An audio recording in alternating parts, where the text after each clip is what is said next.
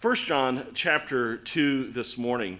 Um, we're going to start a new series, and it will run until uh, just after Thanksgiving, and then we're going to do an Advent series. We're going to start a study in the Gospel of Matthew uh, beginning in December. And so uh, that's one of those, if you recall, Matthew begins with the birth story of Christ. So the last thing what I wanted to do was start birth story of Christ in October, and then turn around, and then we hit Christmas season, and it just dovetails perfectly. So we finished Nehemiah. Biblically, there was some 400 years of silence after Nehemiah till you got to the arrival of Christ. So I'm not saying the next eight, eight weeks will feel like 400 years. I hope that they don't, but uh, it does give us a little bit of a pause moment. You know, as we finished Nehemiah, one of the things that was so clear was the struggle in the community that Nehemiah finishes. And uh, for all those folks that want to work through Nehemiah and say, oh, what a great text on leadership, and there's lots you can learn about leadership from Nehemiah. I'm certainly not saying that. Um, but primarily, it feels like a failure because you get to the end and all the people rush back to idolatry and intermarriage and all these other issues and problems. And you're left a little bit like saying, What in the world happened? We need something different. And the question that, that I think it's worthwhile for us to work with over the next several weeks um, is what does that look like in our community? What does that look like in the modern day Christian community, in the church? How is it that we can fight against idolatry? How is it that we can push back against um, everything that goes on around us, the, the, the fish pond, the aquarium that we swim in?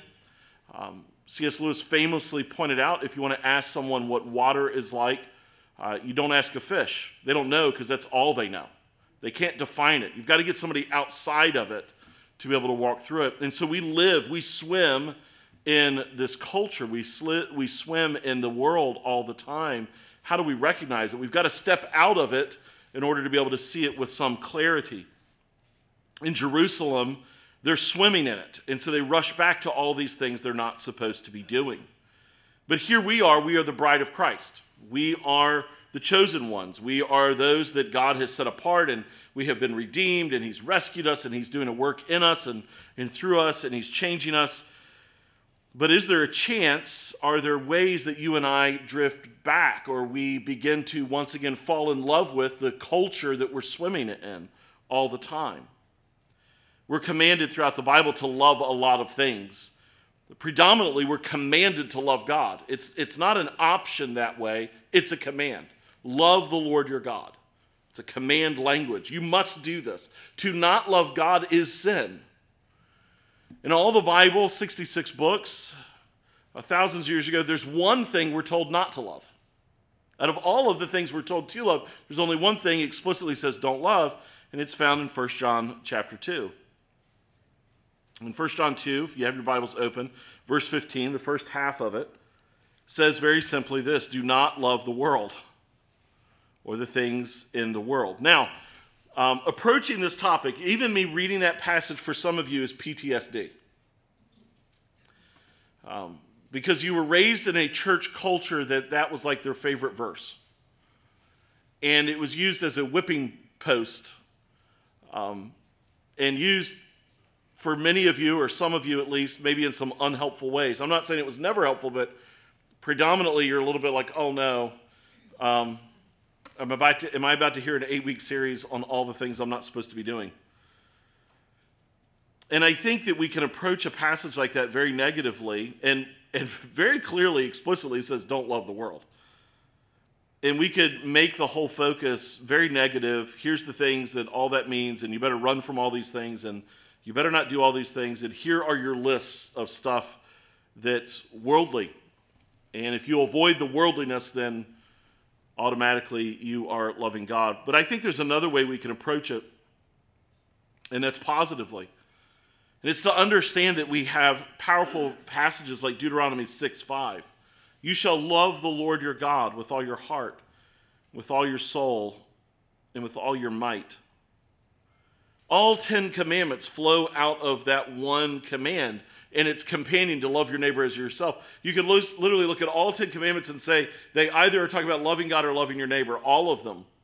To love God, you must love your neighbor. If you're loving your neighbor biblically, rightly, you are already loving God. And so, how do we work through it? Well, I think the answer to that question is actually found in the rest of that verse in 1 John 2 when he says, Do not love the world or the things of the world in the world. If anyone loves the world, the love of the Father is not in him. Here's the reality, and this would even be our main idea this week and our takeaway is that hearts full of love for God are actually the best protection against loving the world. My argument then this morning, even from John's epistle here, is the focus, even in this command, when you take it in context, is not primarily trying to make you think negatively, but rather to understand this reality. If you love God, it will shove out of you the love of the world. Uh, we've all famously heard the, the example don't think of a pink elephant, pink elephant, whatever you do, don't think of a pink elephant. Don't think of pink elephants dancing across your screen like some Disney movie. Don't think of going to the zoo and, and they've dyed an elephant pink. Whatever you do, don't think of a pink elephant. And the reality is, then we all uh, end up thinking of pink elephants in some way, even if just the word. How do you not think of a pink elephant? Think of a purple hippo. In other words, set your affections and your mind somewhere else. And the truth of this passage is he's telling you if your heart, the container of your heart, is full of this love of the world, it, it has shoved out a love for God. So the reality then is guess what happens? If your heart and your life is full of a love of God, guess what it shoves out of it? A love of the world. And so you don't have to make your focus. Oh no, what is all the worldly things I'm not supposed to love? But instead, you make your focus on your affections set on, Colossians 3, on God and on things above.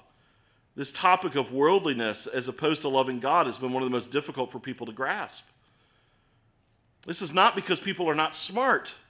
It's because it really matters. And when something is really important, it takes thoughtfulness and careful consideration to work through it, to understand it. Just to prove its importance, it's the one thing in the Bible we're told not to love. Now, obviously, by implication, we could say, well, there's flows all these other things. But in a Bible full of commands about love, full of language about love, full of declarations that God Himself is love, to be told, don't love this one thing is profound. But the truth is, we're also told to delight in certain things in this world, aren't we? Uh, read Ecclesiastes. Delight in things. Uh, he promises to the Jews, I'm going to take you to a land flowing with milk and honey. He wants them to delight in it. He tells us even in, in heaven in the future that we're going to sit down at the marriage supper of the Lamb. It's a meal, it's a feast together with all of the joys of fellowship, companionship, and food. He tells us to delight in it. Jesus, his very first open public miracle, he turns water into wine. It's this delight in the gifts of this world kind of moment. And so there are things in this world we are told to love, we are told to delight in, we are told to embrace various gifts. In response to the complexity of this kind of a passage, people tend to fall and jump into one of two ditches. On the one side would be the ditch of here's all the things you're not supposed to then be loving. Let me define to you the world by giving you lists. And so don't love the entertainment of the world, here's your list. Don't love the literature of the world, here's your list. Don't love the art of this world, here's your list. Don't love certain locations of the world, here's your list. Don't go here, don't do this, don't say this, don't don't eat this, don't drink this, don't do this on this day. Here's your list. And it has a sense, we're told in Colossians, of, of, of wisdom to it. We would think that makes sense. But in Colossians, we're even told that that actually has no help at all in helping our flesh. None. That's a stunning statement. It won't help you.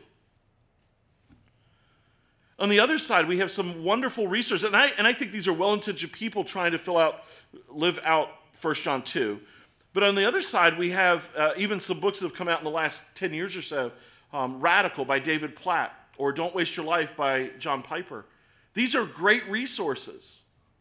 Uh, we have wonderful movements uh, currently moving, pushing forward uh, about how do we understand, how do we genuinely love our neighbors, and uh, we can do it through things like adoption endeavors, uh, meeting the needs of others. We, we've come to understand that the war over the social gospel still exists, but you can actually love Jesus, share the gospel, and care for people.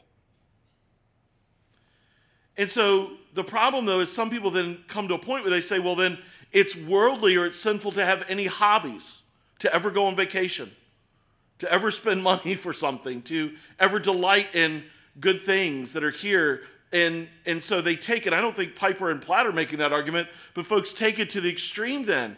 And, and it's almost like if you're not reading your Bible all day long, if you're not memorizing scripture all day long, if you're not praying all day, then you must not really love Jesus.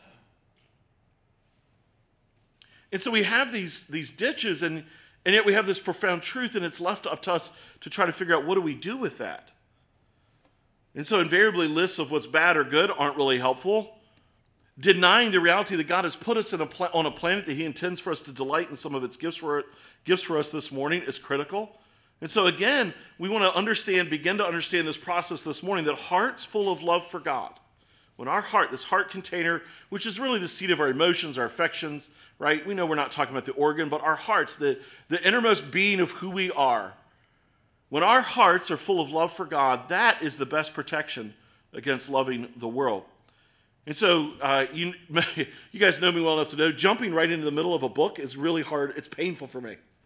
Um, and it's dangerous for all of us, right? So, how do we understand this? We don't ever want to take a passage out of context uh, so we want to do some hard work this morning. The renowned preacher G. Campbell Morgan once told a story about a guy he was trying to seek God's will.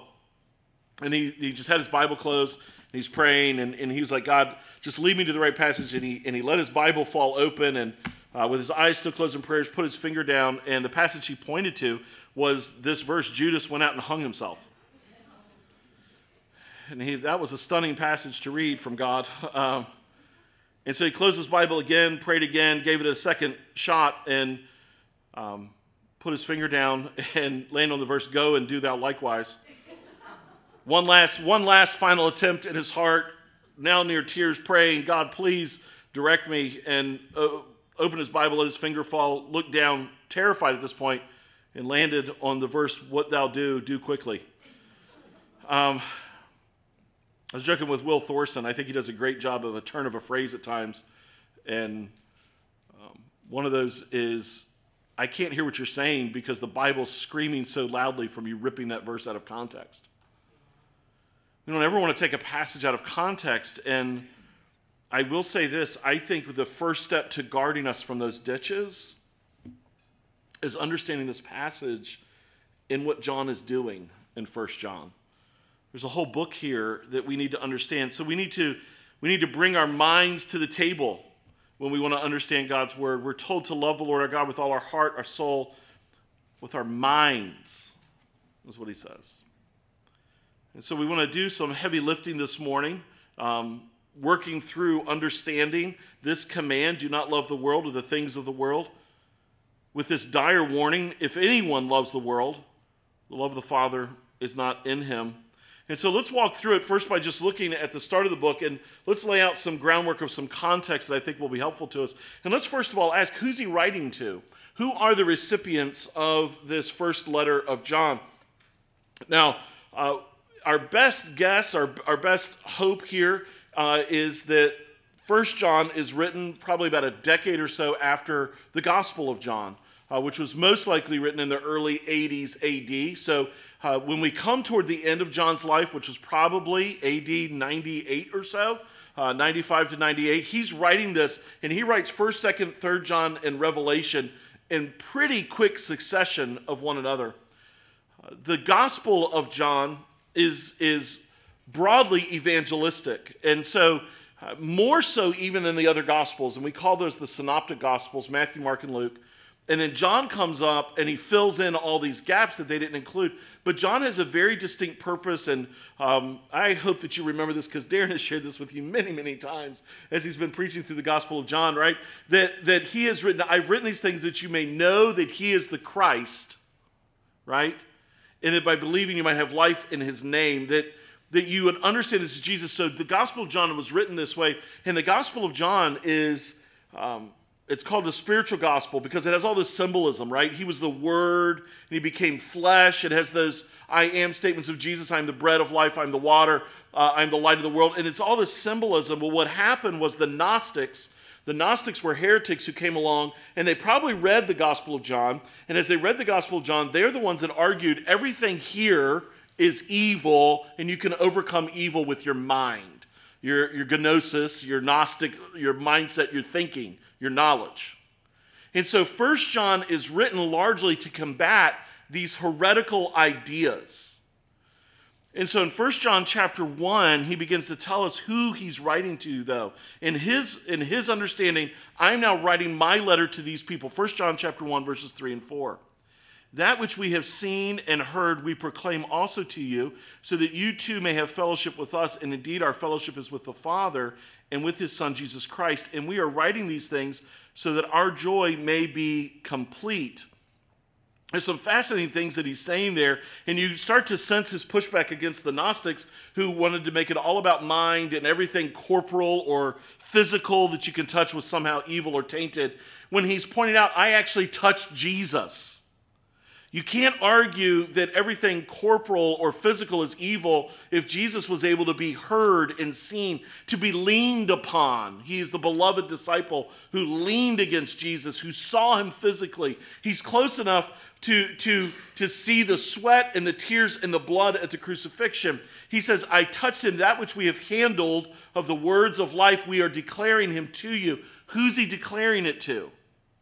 He's writing to people, first of all, that are convinced that they're saved. He is writing to people like you, people who come here to church, and whether you're a believer or not, broadly speaking, most people who come to a church think that they're saved. Now, there's lots of people who don't. There's lots of people who say, Well, I, am not saved. I'm exploring. I'm learning. I love this place. I love these people. I don't know if I know Jesus.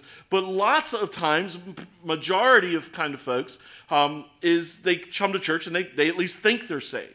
John is writing to these kinds of people. He's writing to people who, who believe that they are saved. The language he uses there, he says he wants to fill up joy.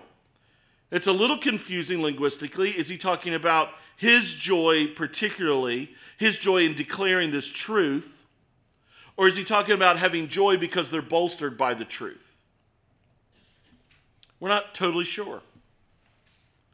Whichever one it is, whether it's his joy of declaring the truth about Jesus to people who already believe in Jesus, or his joy at people who believe in Jesus being encouraged by the belief in Jesus, regardless of the joy uh, component, it's clear the audience is the same people who think they're saved. That's who he's writing to. People who already have some confidence that they're saved. But secondarily, it's people who may, in fact, be lost. Now, that's a harsh reality for people. A lot of times, folks struggle with this. And if someone says, I'm saved, or I think I'm saved, lots of people want to just take that as face value and say, oh, well, then they must be saved. Even though Jesus makes it very clear in Matthew chapter 7, there will be many at that day who say, Lord, Lord. And they give a whole list of all the things they did. And Jesus says, I don't know you. Depart from me into everlasting darkness.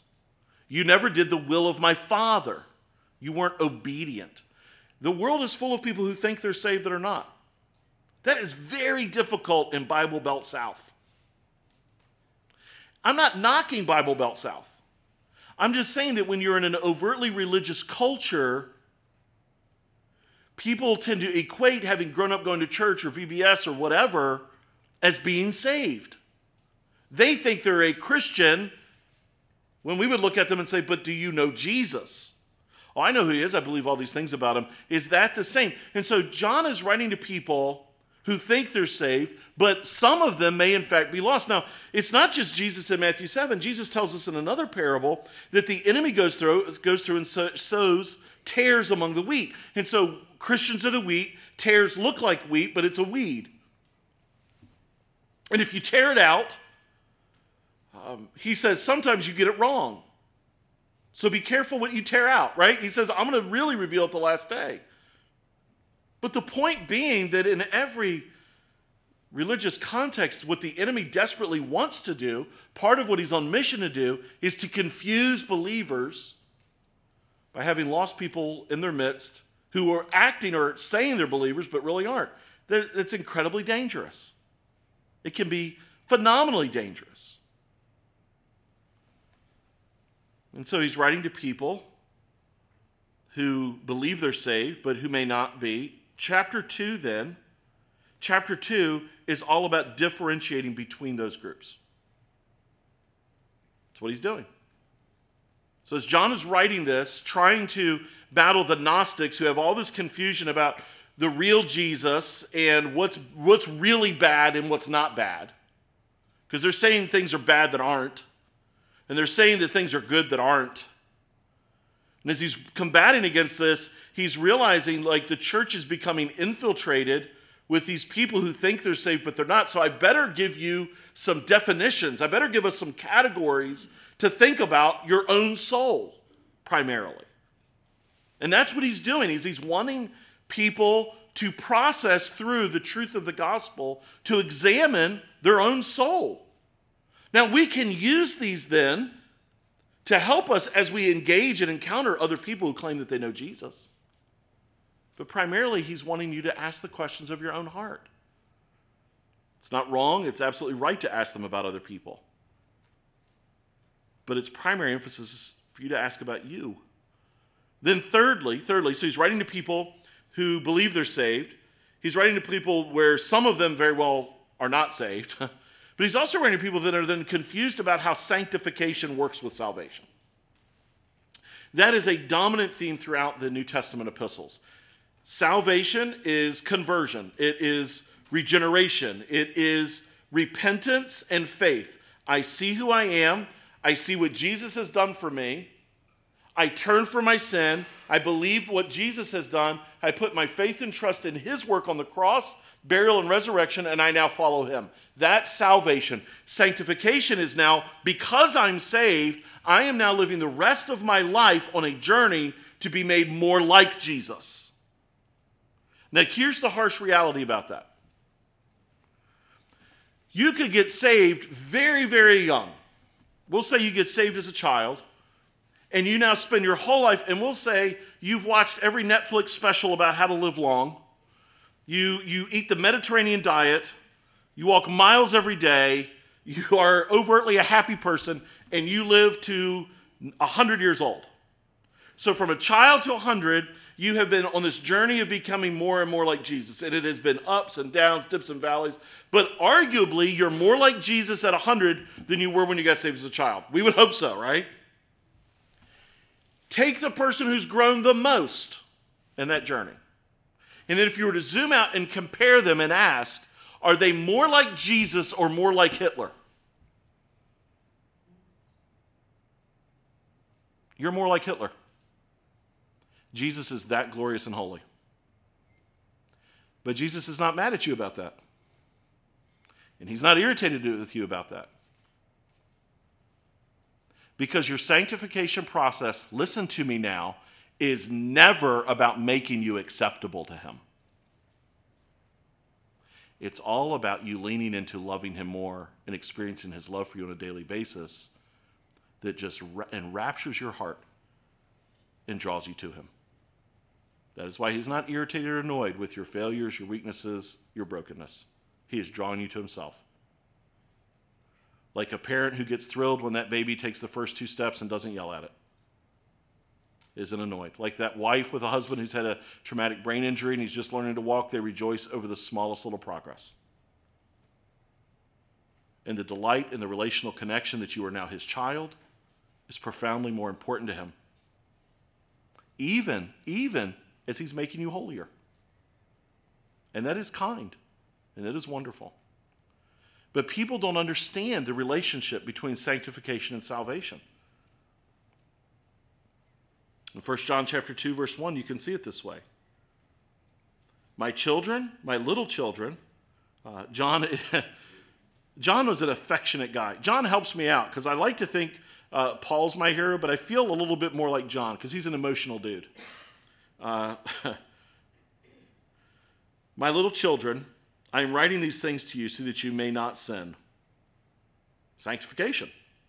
But if anyone does sin, we have an advocate with the Father, Jesus Christ, the righteous. And he then goes on to remind you of your position in him. And so he's writing to people who think they're saved.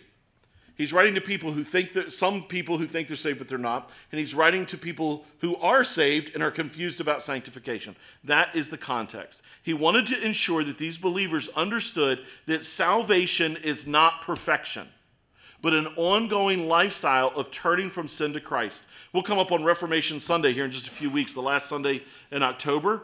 Very famously, Martin Luther's very first of his 95 theses that he nailed at the church door in Wittenberg was this when our Lord and Master Jesus Christ said, Repent, Matthew 4 17, he willed the entire life of believers to be one of repentance. First John then is not about being perfect, it's about growing in Christ for those that actually know Christ. You could actually go then, uh, second main point, it'd be up on the Prezi if it was there, but it's not, is what is the purpose then? Why then ultimately he's right? That's who he's writing to. What's the purpose? Go over to 1 John chapter 5. John loves to wait till the end of his books and his writings to tell you why he's writing. Uh, the purpose of the Gospel John doesn't show up till John 20. 1 John chapter 5 verse 13 what's he say I write these things to you who believe in the name of the son of God that you may know that you have eternal life. He wants to offer assurances to those that are saved. John is laying out a means for them to wrap their minds around the truthfulness of the physical appearance of Christ and the effect of the gospel in their lives. This work is not primarily about their growth, sanctification, but about their position, salvation. You can think of it theologically as justification and regeneration. It's about who they are in Christ, not as much about who they are becoming in Christ. Now, sanctification is part of the proof of salvation, though. And this is where it starts to dovetail in. This is frankly the truth of the whole Bible, right? Like you can't miss this in the Bible. It's most explicitly in the New Testament, though. Christ tells the crowds that unless their righteousness exceeds that of the Pharisees, they can't get into heaven. How in the world is that possible? These are the guys that like they tithe mint and cumin, the smallest of uh, of the spices. These are the guys that give every every t- consistently. These are the guys who pray publicly. These are the guys who avoid all the sinners. These are the guys who stand apart. And he says, unless your righteousness exceeds those, and he's telling you that moment, it's not about your deeds. It's about your identity. It's about who are you in Christ. Unless your righteousness exceeds that of the Pharisees, you cannot get into heaven. What is the righteousness that God is looking for? It is the presence and the power of Jesus Christ applied to your soul. And in this, if Jesus is in you, salvation, there is every expectation that he's going to come out of you. Sanctification. Um, my dad, when we were talking about cars, spend time with cars. Um, there's all kinds of different kinds of hot rods. And one, one of my favorite kinds of hot rods is a sleeper. Uh, a sleeper is a car that looks normal and you would never expect it to be a hot rod, but somebody slammed some massive engine into it. And so if it pulls up next to you and it were to, were to speed down the road, it would shock you. Um, I didn't even point this out to my wife, but we were driving to, because she, she she doesn't never expresses annoyance to me other than keep your eyes on the road. So I, but I don't always point out every car that I see on the road that's cool. Um, on our way to Louisville a few weeks ago, we were driving and I was coming up behind this older Chevy Malibu, not a cool one. Uh, four doors, uh, tan, had some rust spots on it. But as we were coming up behind it, I was in the left lane, it was in the right lane. I noticed its rear tires uh, because I'm a car guy. And its rear tires were really wide, really wide, abnormally wide. It, it, wasn't, it wasn't completely set up for a dragster, but those tires, uh, they, they had to be this wide. And so I knew immediately this is a sleeper because the guy put a different rear end into it to fit these tires. And as we came up closer to it, I noticed an exhaust pipe sticking out through the driver's wheel well. And I'm like, ha ha ha ha. This guy's driving this old Chevy, nasty rust bucket, and he's probably got a 454 in this thing. And you could hear it as I went by it. And the guy sitting in the, like, he had the look, right? He had the flat brim hat pulled low, the sunglasses. He was kind of riding low. The car sat low, had his arm up on the dash, the sleeve tat. I'm like, that's a hot rodder.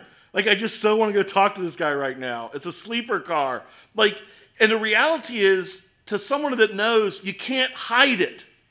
You can try to hide it, but you can't hide it. A little bit further down the road, at one point, I noticed he wanted to get around a truck. And man, when he hit the gas, that whole thing squatted down and it was gone. Like, my man. You stick a 454 that's probably bored out in that bad boy with open pipes, you can't hide it. You can't put Jesus in a broken clay pot and the glorious treasure not shine out. It's going to come out of you. So when you have people saying, I know Jesus, but you don't actually see Jesus coming out of them, they don't know him.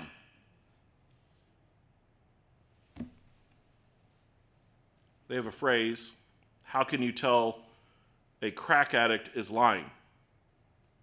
Their lips are moving. How can you tell a religious hypocrite is lying about their salvation? By their fruits you shall know them. It comes out of them eventually. It just does.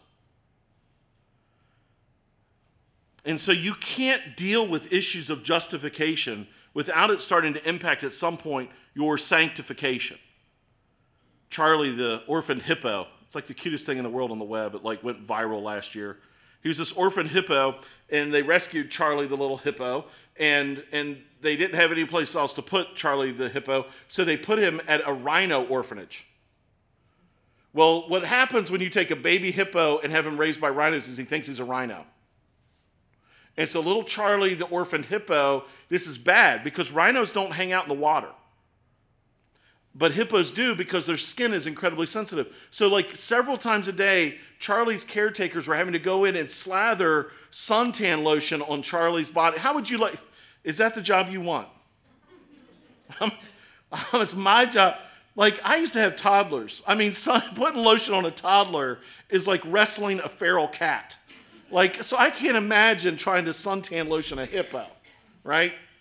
And, and, and, and so they got Charlie the hippo being raised by rhinos who thinks he's a rhino.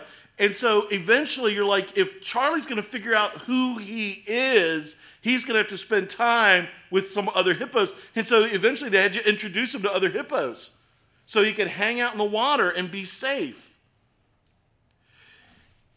Our behaviors, our actions reflect our deepest belief systems. They did a study years ago with men uh, and women. And what they did is they had a group of men and they had them speak to a woman over the phone. And it was not about a romantic thing, it would be some kind of business transaction or something. But half the men, they told them, oh, just so you know, this lady you're talking on the phone, whom they're never going to see, is just gorgeous. Like she's like a model. they're like, oh. They told the other half of the guys, hey, the lady you're going to talk to, um, she's just not that, she's not that attractive. And then they let the phone calls happen. And then they measured heart rates, mind things, all this kind of stuff. They weren't testing the men, they were testing the women. The women had no idea what the men had been told.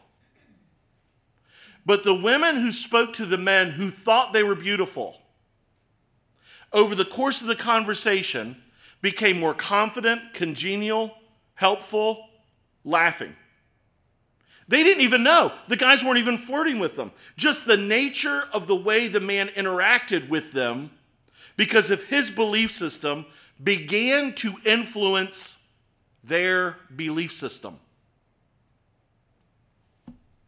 The things we do are reflective of at least who we believe we are. Now, this is critically important because this is the moment our culture's at. So our culture looks at it and then says this well, then who I believe I am defines who I am. So I can believe I'm a cat. I can believe that I'm of an ethnicity I'm not. I can believe I'm X, Y, or Z, and that is then who I am, and my actions go beyond that. Here's where we differ as Christians. We say, no, you are who God made you to be. And what you should be on mission to do is to develop a belief system that's reflective of your created reality. That was actually part of our study this whole last summer. The most important thing about who you are is are you in Christ or not? And so if you are in Christ, that is your reality of your identity. But as we mature in our understanding of that reality, we will grow in our belief systems and our actions. And the Bible bears that out. Sanctification is like that. Positionally, if you're saved, Jesus will come out of you. But guess what? As you grow and mature in understanding that, more and more Jesus will come out of you. Does that make sense? That's the way this works. In John, whether John would have used that kind of language or not, that's the reality, the theological, and, and if I can put it this way, the anthropological, the reality of our humanity. That's what anthropology is. This is who we are. And so, theologically, if you're saved, Jesus is going to come out of you. And the more you grow in understanding your identity in Jesus, the more Jesus will come out of you. But if you don't know him, he's never going to come out of you. Everything else is just faking it. And if there's anything you can't fake it till you make it, it's salvation. You just can't. Either you are or you're not. And so then that question is if I am or I'm not, how can I maybe process through and understand that? That's chapter two. And so now we know the recipients of the book. Now we know why he wrote the book. We can now start zeroing in even more to the context of our specific verse this morning. And so, what chapter 2 does is it gives us three tests of salvation. Three. Primarily intended for you and I to filter our, to take these tests and pour our heart through them and see where it drops out, right? Um, it's, it's like one of those machines you drop a ball down, it pings back and forth, and oh, comes out this slot, comes out this slot. Uh, when I was a kid, or when, even when I worked at Chuck E. Cheese, we had a change counting machine. I'd empty the bucket out of this arcade video games, and I would dump it in this, and it had different size slots. And so uh, nickels would go here, ping, dimes, quarters, and the tokens were a little bit different size. And so it, it filters them all through. And then what fell out at the end were actual quarters we could roll and take to the bank. These three tests work that way. You pour your heart, your soul, your life through it, and you've got to do it genuinely. It's like, this does you no good for you to be like, oh, well, no one else knows this about me, but I actually am this. That's, it's okay, whatever. That's not helping anybody, least of all you and your own soul. And as you pour it through, it's like ding, ding, ding, ding, ding, and you're like, oh, okay. And it's intended in large part that way. The first test, the first test, you should write these down if you take notes. The first test is a test of obedience. It's in chapter 2, verses 3 through 5. And by this we know that we have come to know him if we keep his commandments. Whoever says, I know him, but does not keep his commandments is a liar, and the truth is not in him. But whoever keeps his word, in him truly the love of God is perfected. By this we may know that we are in him. Whoever says he abides in him, ought to walk in the same way in which he walked. Now, um, some of you, you heard that word abide and you're like, I feel like I know that word. John 15 is what you're thinking of, where he says, Abide in me and I abide in you. John's writings are so tightly connected. This is a test of obedience. He's saying, if you are saved, you obey Jesus. And you might ask, well, which commandments? There's so many commands in the Bible. Well, what did he say was the greatest commandment? And the second is like it love God, love your neighbor. You just start there. You don't have to be confused. You don't have to say, well, what about all the other commandments? What does this mean? What does that mean? Let's just start there. Love God, love your neighbor. It's a test of do you obey God? This is actually what goes back to when Jesus in Matthew chapter 7 makes that statement to those that say, Lord, Lord, and they list all these things that they have supposedly done, ministry work that they have done. And Jesus says, But you have not obeyed the Father.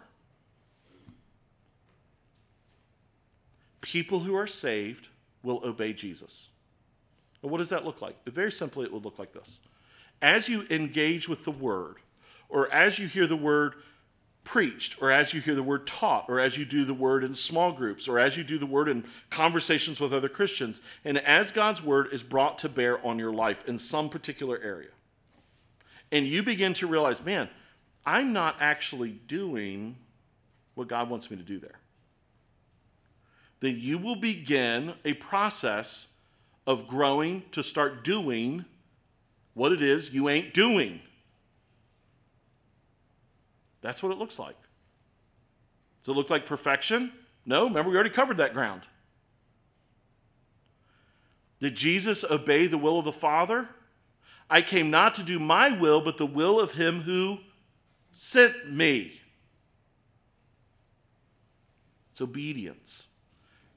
How far does that obedience go? Well, Philippians chapter 2, Jesus obeyed to the point of the cross, even to the death. And so it's obedient. Do you obey God? That's what he's saying. The second is a test of love. Just going to skip down. Verses 9 through 11 is where this starts to show up. He says this Whoever says he is in the light and hates his brother is still in darkness. Whoever loves his brother abides in the light, and in him there is no cause for stumbling. But whoever hates his brother is in the darkness and walks in the darkness and does not know where he is going because the darkness has blinded his eyes.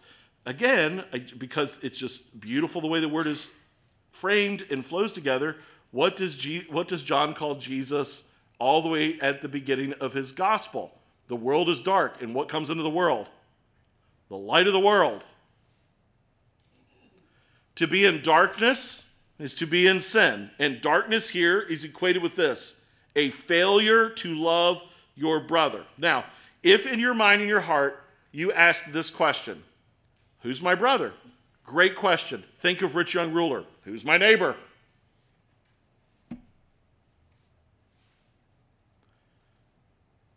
In other words, when we are saved, God begins this transformative work in us where we love Him and we love others we begin doing the very thing He's commanded us to do because Jesus is in us. It's a test of love. People who do not love others don't know Jesus. You can't love Jesus and hate your brother. You cannot. Do I obey him? Which the greatest commandment is love God? Do I love others? The third is a test. And I don't know any other way. I've tried over the years to find better ways to frame this, but I can't come up with a better way. Doctrinal persistence. And I know as soon as I say that, you, you agree with me. There must be a better succinct way to say it, but that's what I got. Like, if you come up with something this week, pass it on and I'll use it. Happy to do it. But basically, what it means is you keep on believing, right? Like, like we, we have famous sermons, keep on keeping on. This is keep on believing. Um, Journey song, Don't Stop Believing. Uh, most of you don't know this, but the front man, lead singer for Journey, actually had become a Christian before he wrote that song. Um, don't stop believing. But it was this concept of persistence and belief, and we see it at the end down in verses 19 through 25. And he talks about people who went out from them, in other words, who stopped believing. They went out from us, but they were not of us.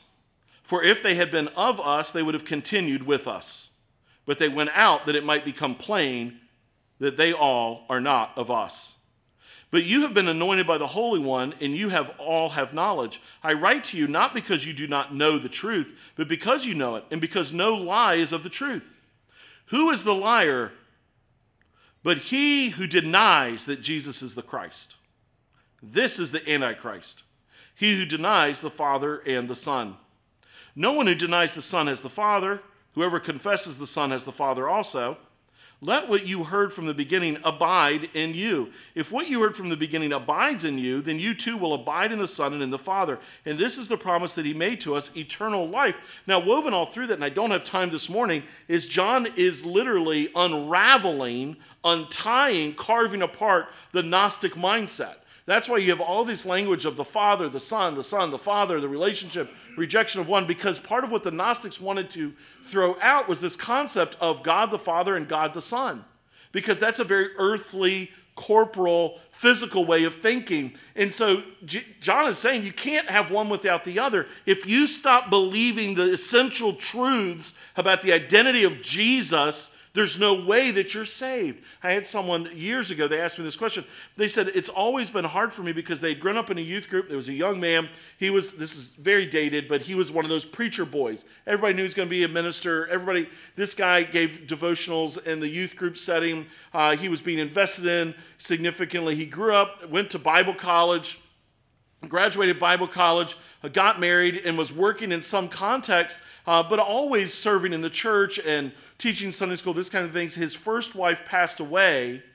He remarried, and the woman he married was a Mormon. He then abandoned the faith for Mormonism. Mormonism, which denies who Jesus is, that he is God.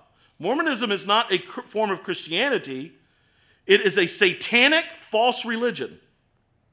And this gentleman said, I've always struggled because I knew him and now he's abandoned the faith for Mormonism. And he said, Are you saying to me he was never saved? And I opened my Bible and I read this passage with him. I said, I'm not, John is. And yes, I'm going to go with John. That's painful, isn't it? We don't always get it right. The apostles didn't get it right all the time. By the time Paul is writing in Second, 1 Corinthians, he's convinced that guy that's having this affair with his stepmother isn't a believer. Diotrephes, they all thought he was a believer. They baptized him. By the time you get further in the epistles, they discipline because he's not a believer. We can all get duped. Sometimes there's tares among the wheat, and sometimes it's revealed by the brokenness of their belief system. And we've got to have the courage and the integrity to own what the Bible says about them. More importantly, and more pointedly, you have to own what it says about you. And so we have these tests. Now, right on the heels of the first two tests, this test of command, do you obey commandments? Are you obedient? And this test of do you love? Right on the heels of those two tests, obedience and love, and before we arrive at this third test of doctrinal persistence, we find what we would call a parenthetical statement. Uh, I interrupt my flow of thought for the rabbit trail. That's, that's what that is. But they don't rabbit trail. Uh, this is the Holy Spirit writing. So, uh, preachers, teachers, we rabbit trail because we lose the place in our notes or something occurs to us. I, I got to make this point, and sometimes it's good, sometimes it's not. But when the gospel writers, the epistle writers, when the Holy Spirit through the apostles writes and there's a parenthetical statement, he's saying, oh, I better add this truth in here too. And here's the perfect, and this right in between these, First test commandment, obedience. Second test love. Right in between those, we get this do not love the world or the things in the world. If anyone loves the world, the love of the Father is not in him. For all that is in the world, the desires of the flesh and the desires of the eyes and the pride of life is not from the Father, but is from the world. And the world is passing away along with its desires. But whoever does the will of God abides forever. You can already sense in there a little bit of a summation of the first two. We have abiding, we have doing the will of God, obedience. We also have lots here about love. Why now?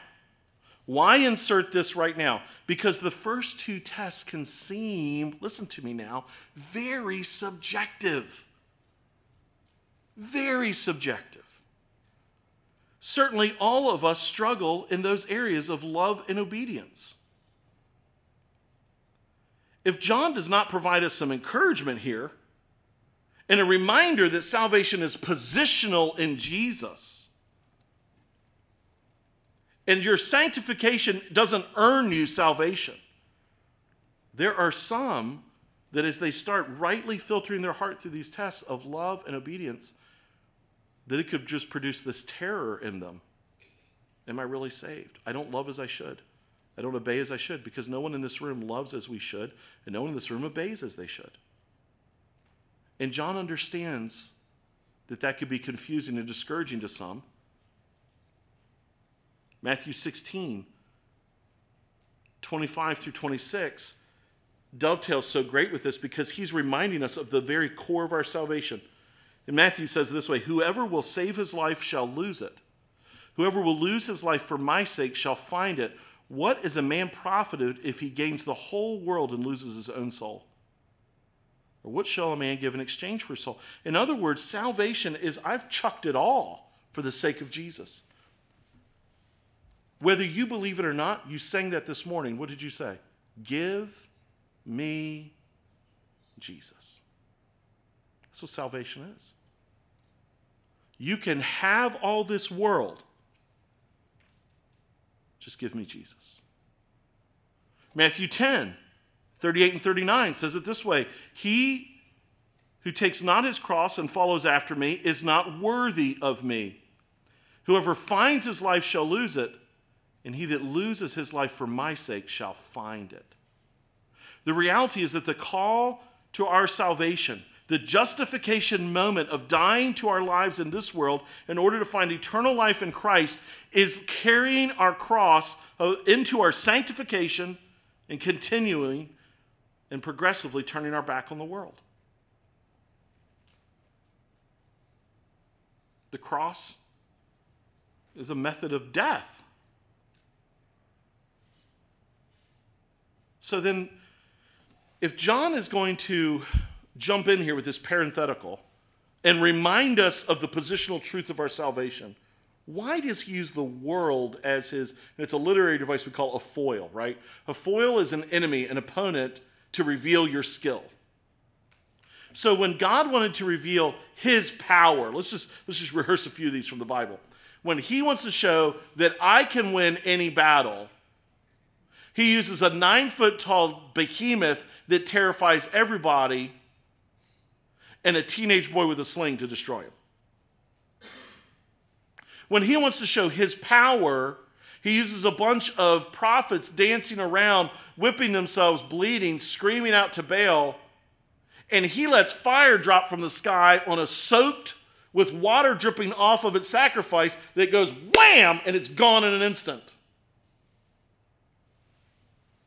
When he wants to show his power to deliver his people his way, he brings the Red Sea apart on dry land and then destroys the largest standing army of their day in a moment. I'm in control, you're not. When he wants to show that they'll be able to defeat anyone, he uses a walled city with just an impenetrable fortress so significant they mock the people as they march around, they blow some trumpets, and all of a sudden all the walls came tumbling down. When he wants to show his power, he has Jesus walk into a situation where the little girl is dead and he says she's just sleeping. Or he walks into a graveyard and says, Roll the stone away and unbind that man because he said, Lazarus, come forth. When God wants to show his power, he uses an opponent in an enemy to demonstrate his glory. And when he wants to show the radical transformation that happens in every believer's life and of how you love and obey differently, there's no better opponent for him to give than affection for the world. Why? First of all, because the world is so contrary to the Father. All that is in the world, the desires of the flesh, the desires of the eyes, and the pride of life, is not from the Father, but from the world. The world is contrary to the Father. Now, clearly, this is not the physical world. God made the physical world. Clearly, this is not even the people in the world, since he boldly declares in John 3 his love for all of them. That should begin to give hints to us. He's not talking here about physical and people. He uses the world because loving the world is anti love. In verse 15, if you love the world, the love of the Father isn't in you. So the love being expressed here is some kind of anti God sort of love. In other words, then, whatever the world is that he's talking about here is somehow opposed to God. It is anti God. It's contrary to the very nature of the Father. And thirdly, it's temporal instead of eternal. Verse 17 The world is passing away along with its desires, but whoever does the will of God abides forever. It's another clue to what he's actually going to mean by the world because it's a fleeting thing. To invest your affections in something transient is like putting your money in a non interest bearing account. It's like the guy who's given the talent and he claims that the master is so harsh, so he buries it instead of just even putting it somewhere to gain interest. To love the world is to love something, some things that are never going to actually benefit. It's not going to last. While this text is a command, don't love the world, in the context, it's actually also the truth about everyone that's a Christian. You already don't love the world because you can't be saved and love the world. John is saying true believers don't love the world. And, and, and their sanctification are loving the world less and less all the time. And if you're not, then you're not saved. He is not creating a third category lost, saved, saved but love the world. He's not.